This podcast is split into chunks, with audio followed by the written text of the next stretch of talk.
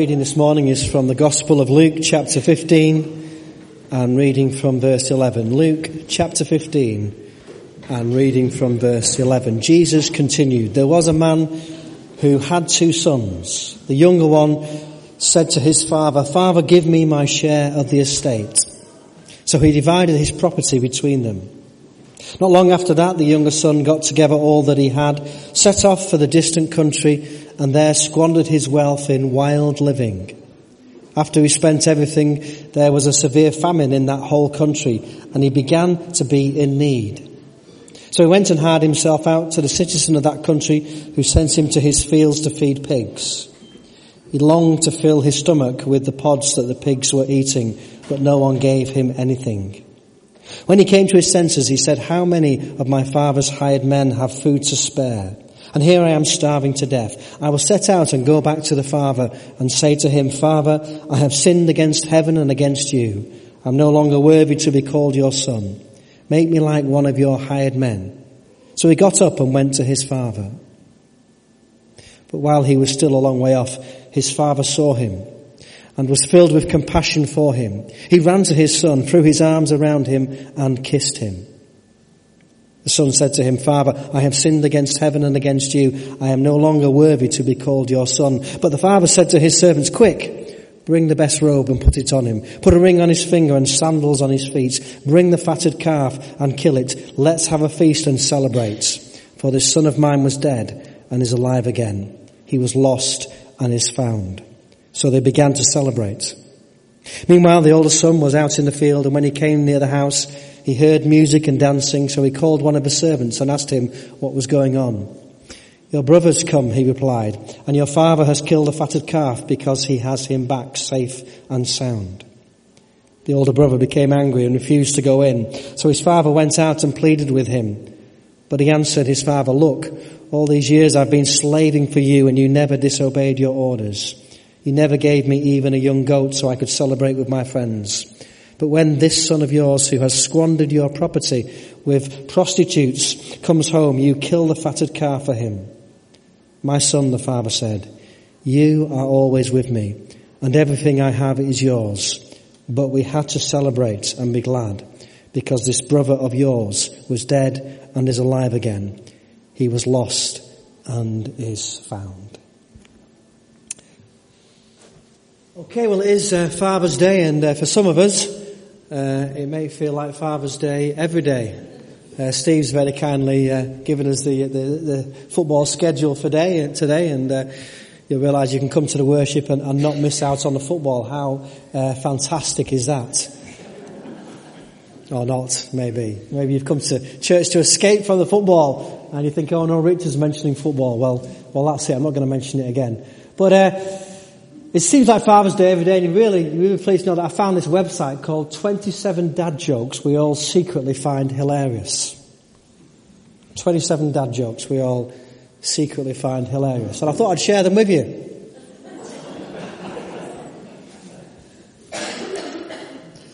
My daughter asked me who the best band in the 90s was.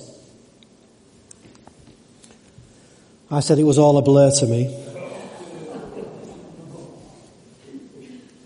My son asked me to take him to hospital because he had a large red mark on his face. I said, let's not make any rash decisions. My, when my wife told me to stop impersonating a flamingo, I had to put my foot down.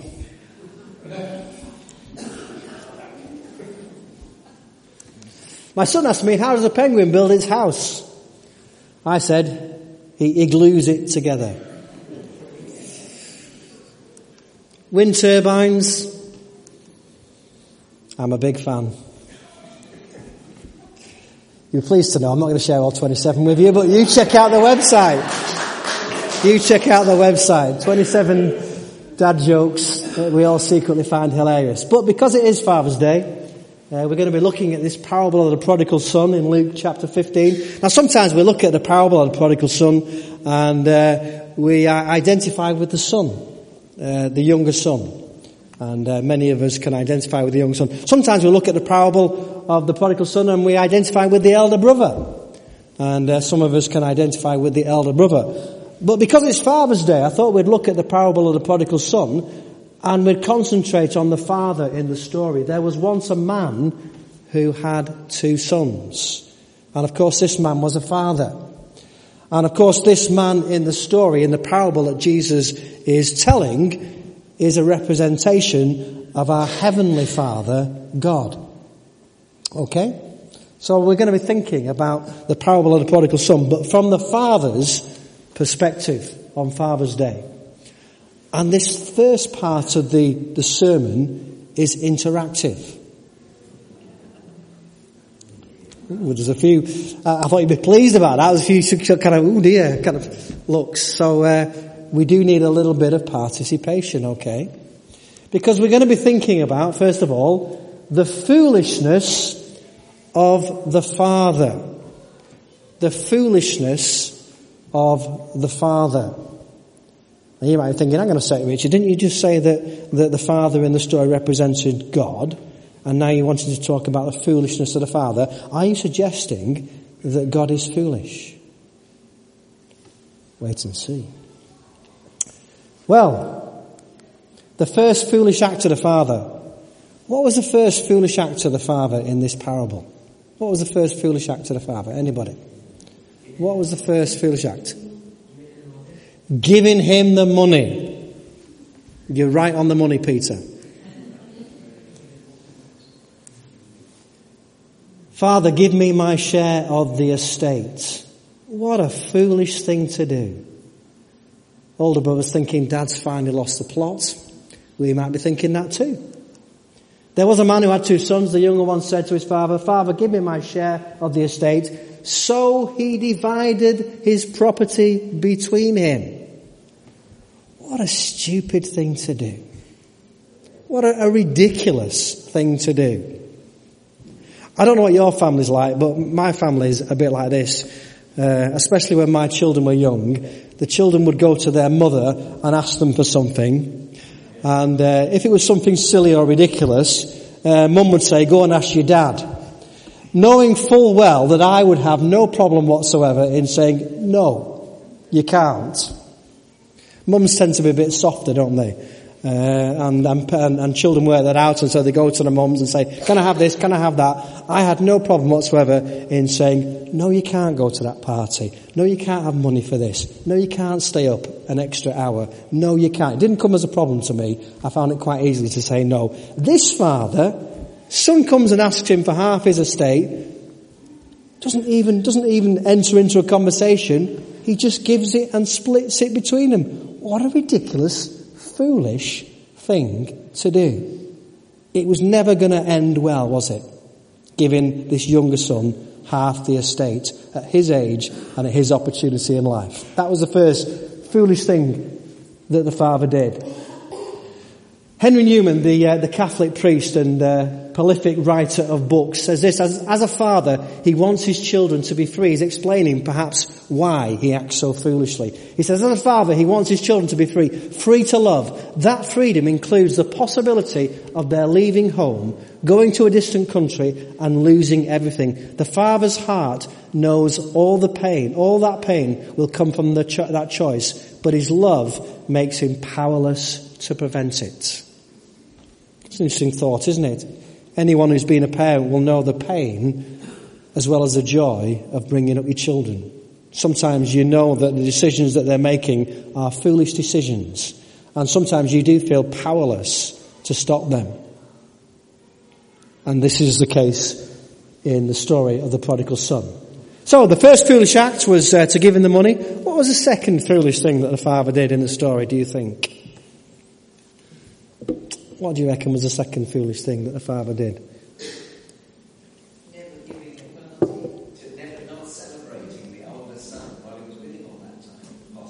Okay, hold on to that thought. Might come back to that later.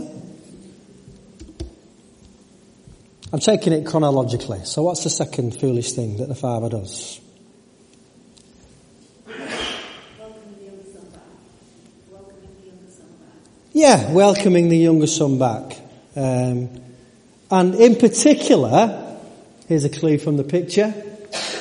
Uh, he runs. He sprints. He makes a fool of himself. He, he puts aside the dignity of, uh, of the head of the household and he rushes, runs out to meet this son who has wasted his father's inheritance. But while he was still a long way off, his father saw him and was filled with compassion for him. He ran to his son, threw his arms around him and kissed him. Foolishness. Ridiculousness. This isn't how dignified fathers acted in Jewish culture. They were serious people. They were the head of the household. Whoops. What about the third uh, foolish act of the father? You got a little bit of a, a clue then if you saw the picture. What was the third foolish thing that the father did? Well done. Well done, yes. Gave him a party. Gave him a party. Now, you don't have to be the older brother to work out that this son had done absolutely nothing to deserve uh, this party. He throws the youngest. What sort of lesson is that? What sort of lesson is he teaching his son? Oh yeah, you, you know, we, we could come up with all reasons why he shouldn't have done that, can't we? It was a foolish thing to do. What's the younger son going to think? Oh yeah, do that and, and you get rewarded. Don't reward people for their, for their uh, failures, we might say. What a foolish, silly thing to do. Let's have a feast and celebrate. For this son of mine was dead and is alive. He was lost and is found. And again, uh, Henri Nouwen says this, I realize that I'm not used to the image of a God who throws a big party. And maybe you're not used to that image either. Um, it seems contradictory to the solemnity and seriousness I've always attached to God. But when I think of the ways in which Jesus describes God's kingdom, a joyful banquet is often at its centre. I don't know whether you've got this image of a God who's a party animal. A God who throws a party for people who have messed up. I'm guessing that isn't uh, the predominant image that you have of God in your minds and maybe in your hearts. The foolishness of the Father. Foolishness. Maybe. Paul says something, doesn't he, about the foolishness of God? He says the foolishness of God is wiser than human wisdom and the weakness of God is stronger than human strength. Paul talks in, uh, in the first chapter of uh, 1 Corinthians about the foolishness of the gospel. The foolishness of the gospel. Uh, he mentions that word several times. He talked about the foolishness of preaching. Um, God was pleased through the foolishness of what was preached to save those who believe. And of course, for the message of the cross is foolishness to those who are perishing, but to those who are being saved, it is the power of God. So is God foolish? Well, yes. By human wisdom, he seems to do some things that are very foolish. But as Paul says, the foolishness of God is much cleverer than human wisdom. And sometimes we have to enter into this foolishness. We sang, didn't we, in, in one of those songs, It's foolishness I know. Dancing, making a, a fool of yourself in the house of God. But some of us don't mind doing that. Foolishness. Maybe that's something we're called to enter into more rather than less. So the foolishness of the Father is the first thing that I want to talk about. And then there is the faithfulness of the Father. You'll like this a bit more. The faithfulness of the Father. That sounds a bit more sound and, and correct, doesn't it? The faithfulness of the Father. The faithfulness of the Father. But while he was still a long way off, his Father saw him and was filled with compassion for him. The Father demonstrates his love. Uh, he was looking out for the Son. He hadn't given up on his son. There's a song that has as its chorus, His love never fails, His love never gives up, His love never runs out on me. We have a God who is faithful, who puts that faith in us. And the Father puts his faith in the Son, in giving him his share of the inheritance. One of the things the Father was doing through the faithfulness of the Father, he was allowing space for the Son to learn. And God will allow us to go our own way. He will let us make a complete mess of our lives. And maybe the father in this story knew uh, that this son would never appreciate all that he had at home until he was taken away to the far country. It was only when he'd lost everything, when he'd spent everything, that his mind suddenly started to wander home. And he realized what he had left behind. It's funny, isn't it? Sometimes you don't realize what it is you have until you've lost it. I've not had a great week this week. Um, I've had a few problems with uh, with my car. Uh, I couldn't get it to start on Monday morning, and uh, I sent for the breakdown people. And uh, after waiting an hour, the break that man came and uh, he looked at the car and he did a similar thing to me, He scratched his head and he, he tried this and he tried that. And, he, and eventually he replaced uh, something in the ignition where the, uh, a big piece and he, he, said as he was putting it in, he said, he says, this isn't cheap. And you know when, when, when a mechanic says this isn't cheap, you, you know he, he means it's going to be very expensive. And he, he put the part in and, and it worked and I, and I handed the, the, the cash over and, uh, and, and, he went away and uh, later on I got into the car and uh, lo and behold it started but none of the, uh, the, the, the, speedometer wasn't working, the, the, the petrol gauge wasn't working, the, the, uh, the, the revometer wasn't working. And so I phoned them up again. I said, maybe he's done something because none of these things are working. Uh, two hours later, he came back and uh, sure enough, he, he, he, fixed it. But in, in, in, in fixing it, he undid the uh, battery.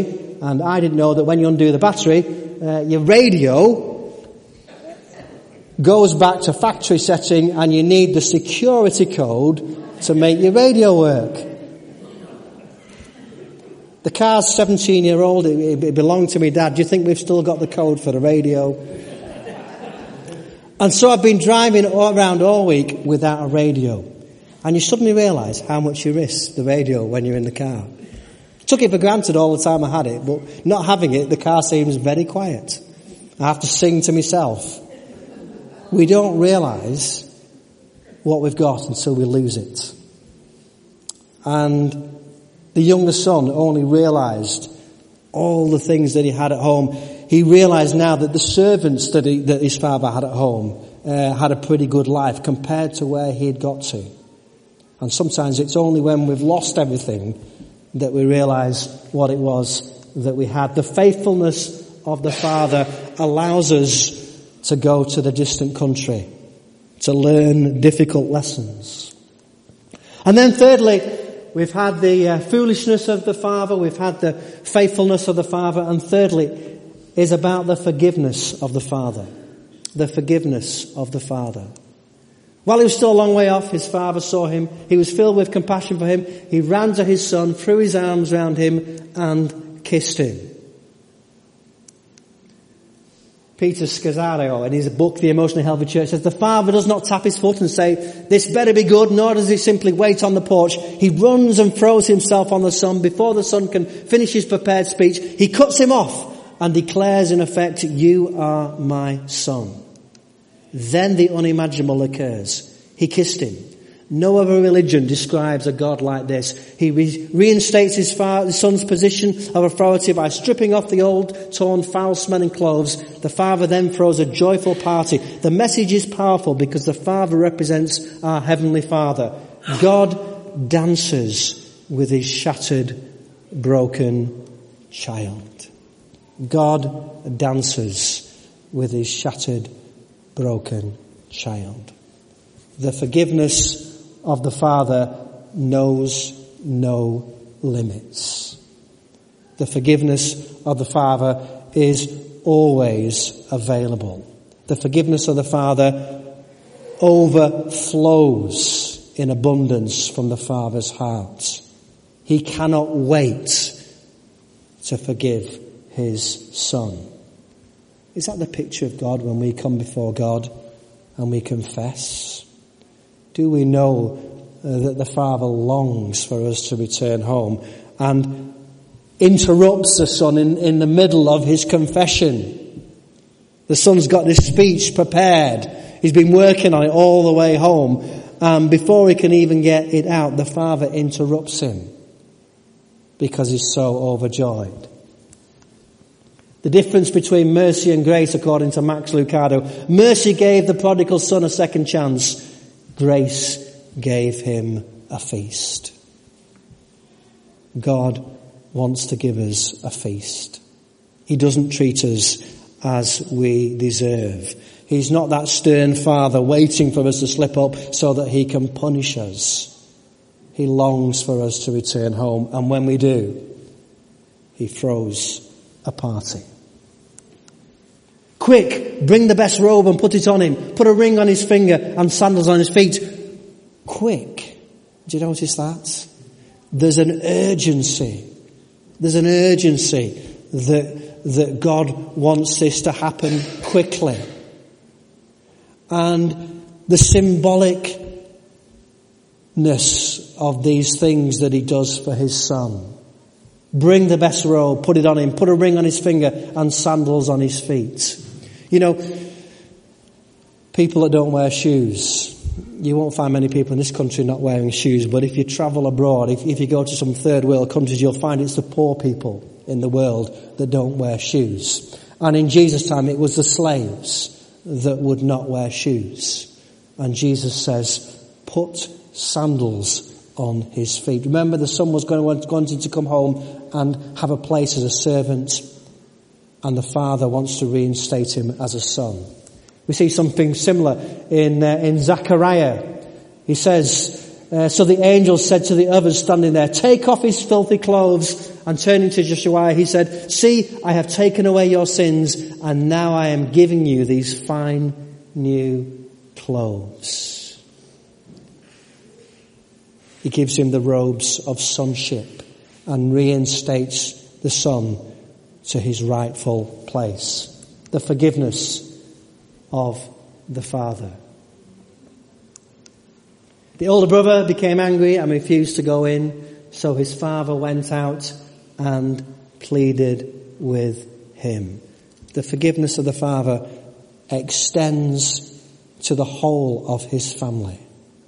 He wants everybody to be included and everybody to be part of this kingdom feast. He doesn't want anybody to be left outside. My son, the father said, you are always with me and everything I have is yours. This is the older son who had remained at home. This is the older son who had been faithful. But this is the older son who served the father grudgingly. There was no enjoyment in the service. And the father invites the elder son to join in with the party as well. It's God's party and you are invited. But the parable ends not telling us whether the older son came in or not. And it ends like that because it wants to end with a question mark. And that question mark is, will you come and join in God's party? Or will you stand on the outside? And that's the invitation that God the Father offers to the whole of creation to join in in a kingdom party, in a kingdom feast. And so, the forgiveness of the Father, there are no limits. There are no limits to God's forgiveness. There is nothing that he cannot forgive. And there's an urgency in that as soon as we make one step towards God, that's it. He accepts. He doesn't want us to grovel and to continue to ask forgiveness for the same thing over and over again. We could have had the forgetfulness of the Father in relationship to his, the way that he looks at our sins because he forgets them. We struggle, don't we? We cling on to things and hold on to things. The forgiveness of the Father. So there's the foolishness of the Father. Yes, there are many things within this story that appear from the outside and from our position, and certainly from the elder brother's position, to be absolutely foolish. God is a foolish God. The faithfulness of the Father the faithfulness of the Father in that He never ever gives up on us. However far we might travel away from Him, He is always looking out for us to return. And when we do, He rushes towards us. It's important to notice that movement, that God moves towards us. Our movement is very often away from God. God is always moving towards us, making it as easy as possible for us. And then the forgiveness of God the Father, the forgiveness of God. We can experience that and that releases us and that enables us to take up our rightful position as children of God. So let's enter into the foolishness of God.